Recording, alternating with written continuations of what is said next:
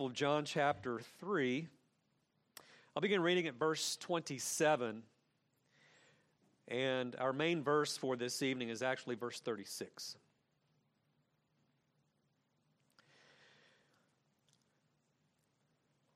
John answered and said, A man can receive nothing unless it has been given to him from heaven.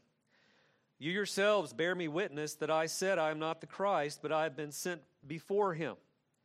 And he who has the bride is the bridegroom. But the friend of the bridegroom who stands and hears him rejoices greatly because of the bridegroom's voice. Therefore, this joy of mine is fulfilled. He must increase, but I must decrease. He who comes from above is above all. He who is of the earth is earthly and speaks of the earth. He who comes from heaven is above all, and what he has seen and heard, that he testifies. And no one receives his testimony. He who has received his testimony has, certifi- has certified that God is true. For he whom God has sent speaks the words of God for God does not give the Spirit by measure. The Father loves the Son and has given all things into his hand. He who believes in the Son has everlasting life, and he who does not believe the Son shall not see life, but the wrath of God abides on him. So, the reading of God's word, let us pray. Lord, open our eyes and our hearts that we may see and understand and receive your word this evening. Help us to know and understand the gospel better, to appreciate it and love it more, and be faithful to the call to have that answer ready to speak to those who ask for a reason for the hope that is within us. We pray in Christ's name. Amen. So, this evening we're talking once again about uh, the two ways to live in this gospel outline that we have been studying. And there are six points to it. And remember that the goal is to be faithful in our evangelization, uh, our evangelizing, if you will, telling the gospel to others. And in order to be faithful, we've said that we must speak when we have the opportunity. We must be faithful to God's word and his gospel in particular. And it's not how many converts we can win. Of course, it would be great. We would give the Lord thanks if we could win many converts. But the goal in evangelism is to be faithful to God in that call and to be faithful to His message. And so we've seen that uh, we've um, had this outline for a help. That when you think about the gospel, it really makes sense that it is logical.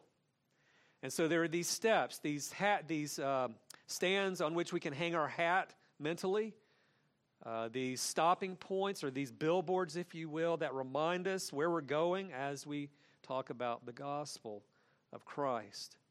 And so we start with the first point, remember, with God being the creator. And so the first point is that God created everything, and He is the loving ruler of His creation that he made man to be a ruler under him of the world. And the scripture for that is Revelation 4:11. You are worthy, our Lord and our God, to receive glory and honor and power, for you created all things, and by your will they were created and have their being.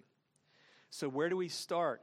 If someone has a clean slate of knowledge, they don't know anything about the gospel or the Bible, that's where we go. Go back to Genesis, of course, in this case, Romans or Revelation 4:11, but it, it starts with creation. God has established himself as the supreme sovereign creator of all, and therefore he is Lord of all. And he begins his word in that way. And so you know this, the, the account in Genesis God created Adam. Adam was to take dominion and rule the earth and all of the creatures on the land and so forth were to be subject, subjected to him. But as we look out into the world, we see chaos. We see that that's not the case. And so that brings us to the second point, and that is man's rebellion. Man has sinned against God by rebelling against him. And so we try to run life our own way, not the way that God has prescribed to us in his word.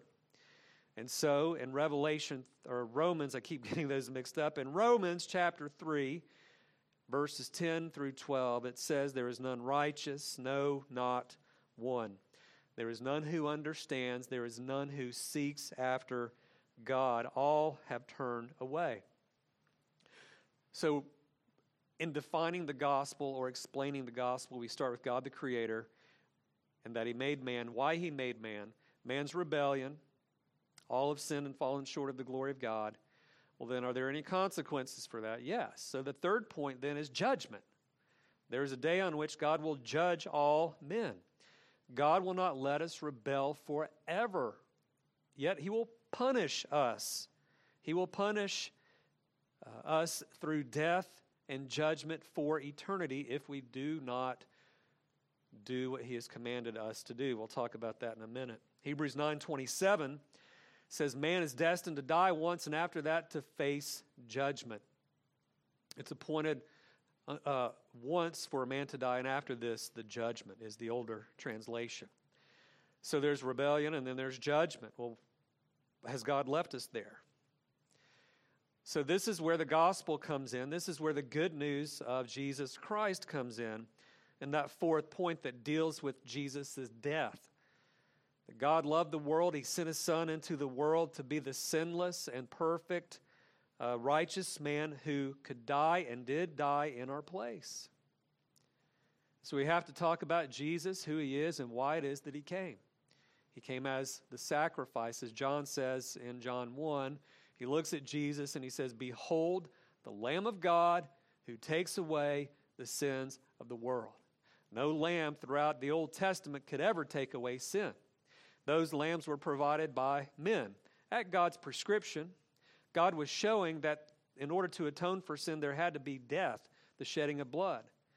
And so John looks at Jesus and said, This lamb is of God. God the Father has provided this lamb, and he does, he will take away the sins of the world.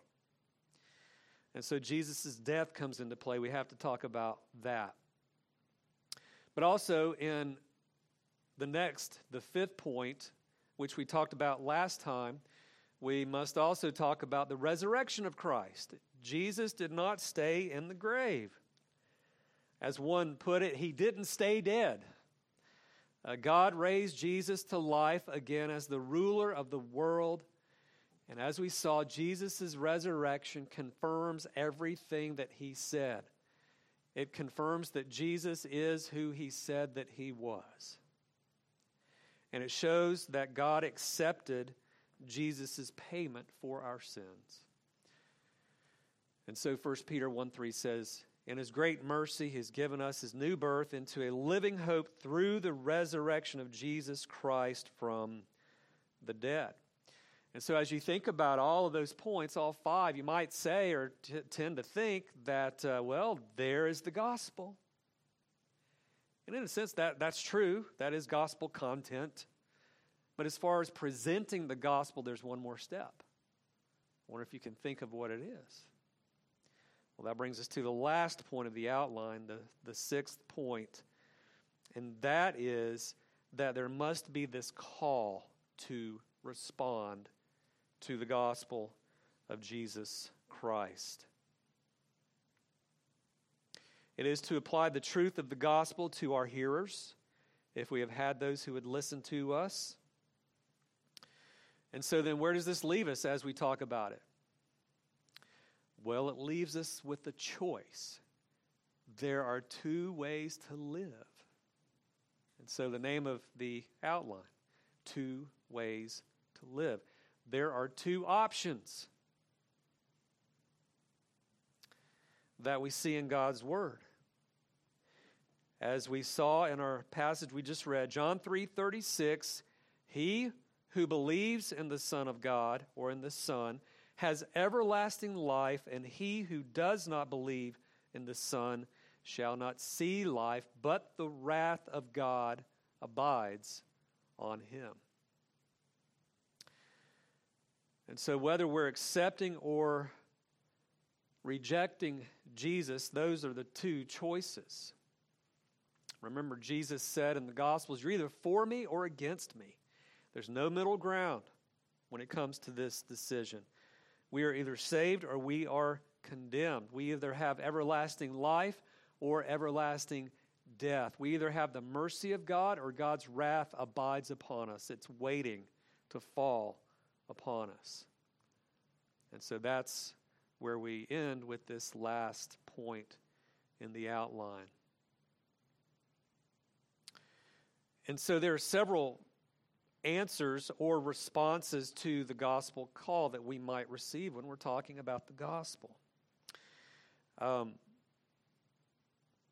what we ought to do is to ask them, well, is this what you believe? Remember in John 11 when Jesus was talking about Lazarus who's in the grave, who is in the tomb, and uh, he says about himself, I'm the resurrection and the life. He believes in me, even though he die, he shall live. Then he turns to his, disciples and he says, Do you believe this?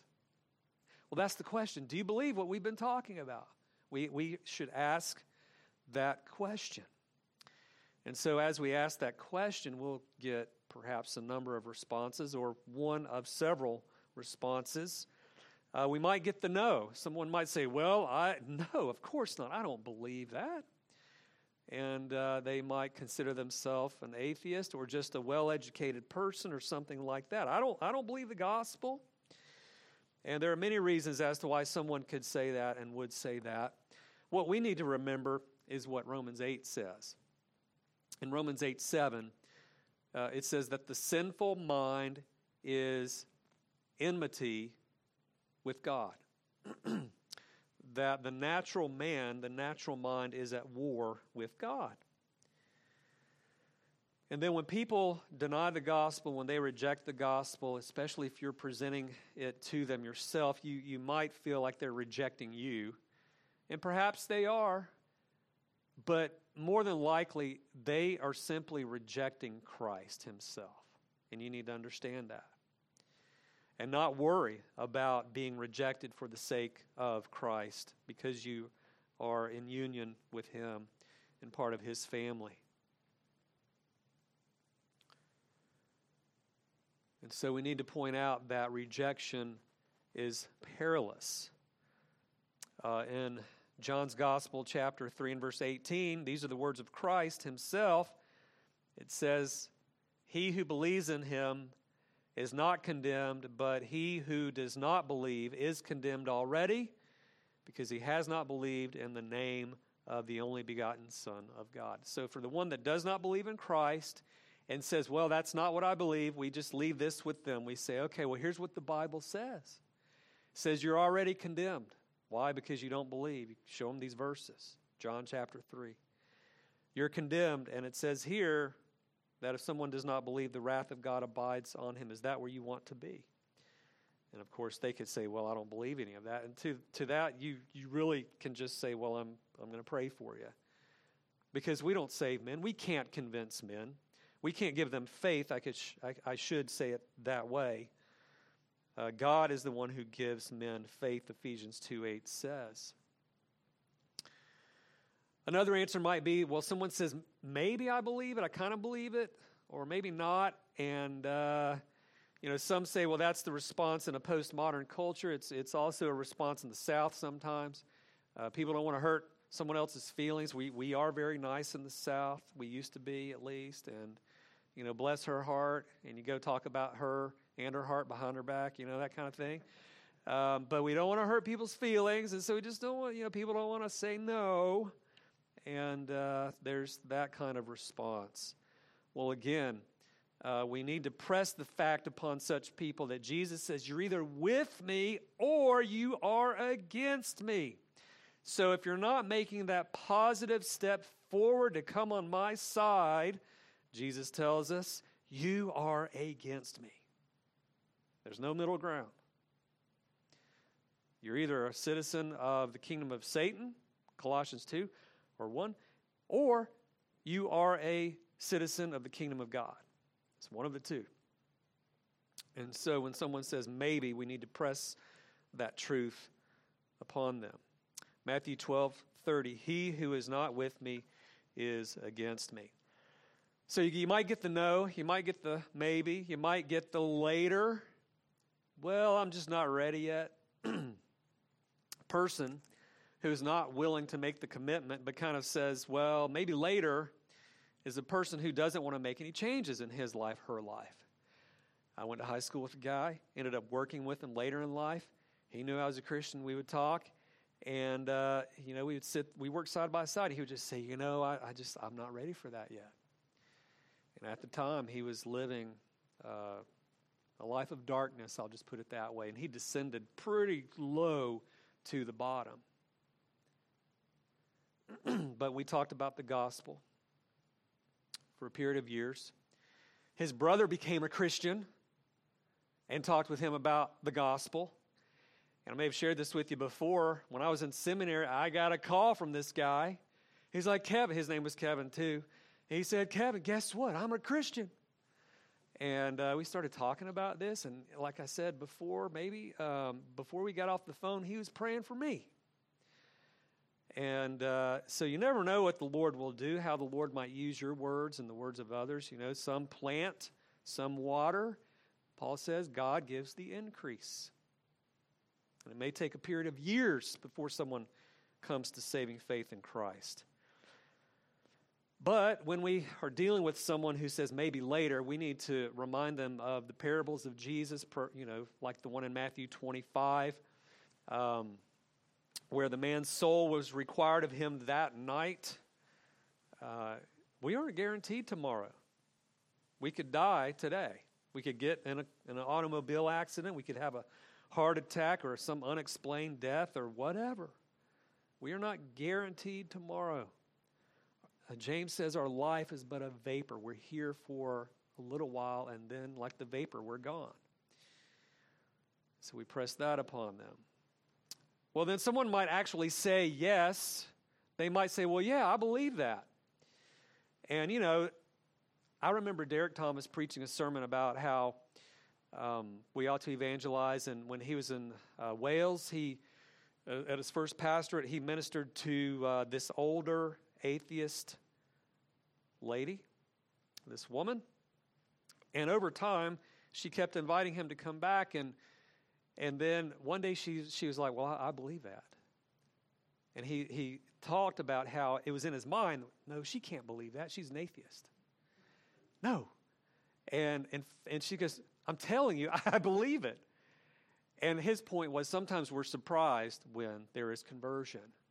And we ought not be surprised because God is all powerful and He's promised conversions. Well, just remember that as well. But when people say yes, we need to ask them, well, what is it that you believe? And uh, when they do say yes, uh, we need to say, well, what's next? Okay, the Bible says to repent and believe on the Lord Jesus Christ. Uh, Mark 1:15. And so we have to talk about faith in Christ. We've, we've discussed that uh, before. But what is faith? Well, faith is belief. And remember, James 2 says that even the demons believe and they fear. So it's not just believing the facts about the gospel, it involves that.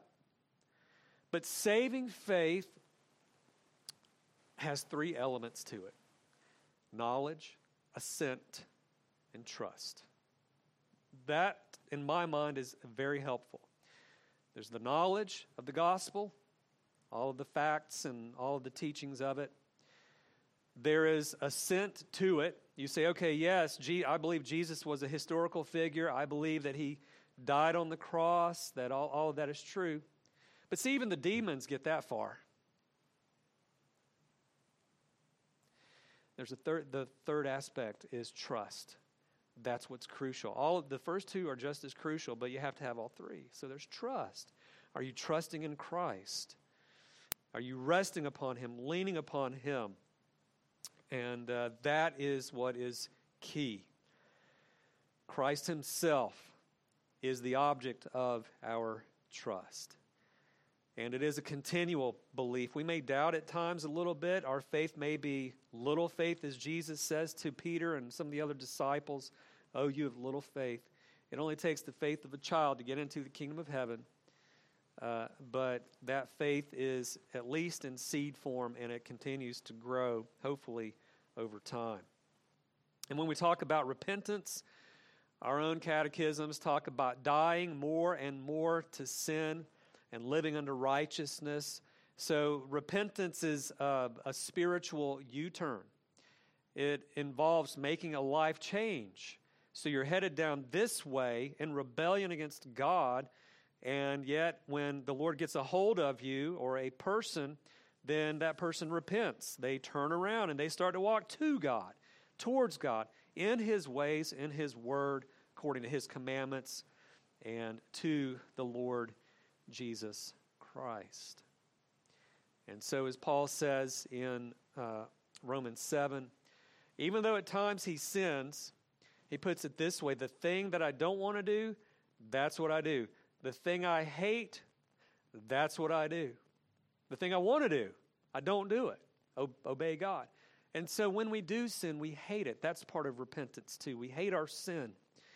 As we were reminded this morning, part of in the, in the vows of church membership, the promises, part of saving faith involves seeing yourself and your sin as God sees it. Job said, I abhor myself. He said that because of his personal sin. And so we ask that question Do you confess that before God because of your sin? Do you abhor yourself? But we don't stop there. We, we talk about having faith in Christ and seeing Him as our only hope. And so there's true repentance. And true repentance does involve, as 2 Corinthians 7 says, godly sorrow. That sorrow that leads to life. 2 Corinthians 7:10 says godly sorrow brings repentance that leads to salvation and leaves no regret, but worldly sorrow brings death. So you might say, well, I'm sorry, I'm sorry, Lord, I'm sorry, so and so I got caught. That is not godly sorrow that leads to repentance or repentance that leads to godly sorrow. No, we, we are sorry because we have offended God. There's a difference, isn't there, children, for being sorry that you got caught. There's a difference between that and being sorry because you disappointed your parents. And so it is with true repentance and our sorrow before God. So James 2 7 says, Faith by itself is not accompanied by action. If it is not, it is dead. Faith without works is dead. So, saving faith produces good works, and we need to press that upon others as they hear the gospel and affirm it. And so, then, as we think about this, we need to uh, be clear. We need to be more clear than ever as a church, as a congregation, as Christians, when we live in a world of chaos and a postmodern society. We need to call people to repentance and faith in the Lord Jesus Christ. And if we haven't done that, if we've only presented the facts of the gospel, we haven't completed the call to evangelize and preach the gospel. And I realize that the pastor and the preacher and evangelist, they have that primary responsibility. But as we've talked about, 1 Peter 3:15 says to be ready. And it says it to all Christians to be ready to give an answer for the hope that is in you. And I hope that these messages on evangelism have helped you, and I hope in the future uh, that we can actually have some classes on it and uh, have some role play uh, as well, trying to work it out and practice it, to put it into practice. And so, within that, with that in mind, let us commit those points to memory. That's your homework for this whole series is to commit those six points to memory and to try to memorize those six verses. That's your application and to be ready. Okay? Let's pray.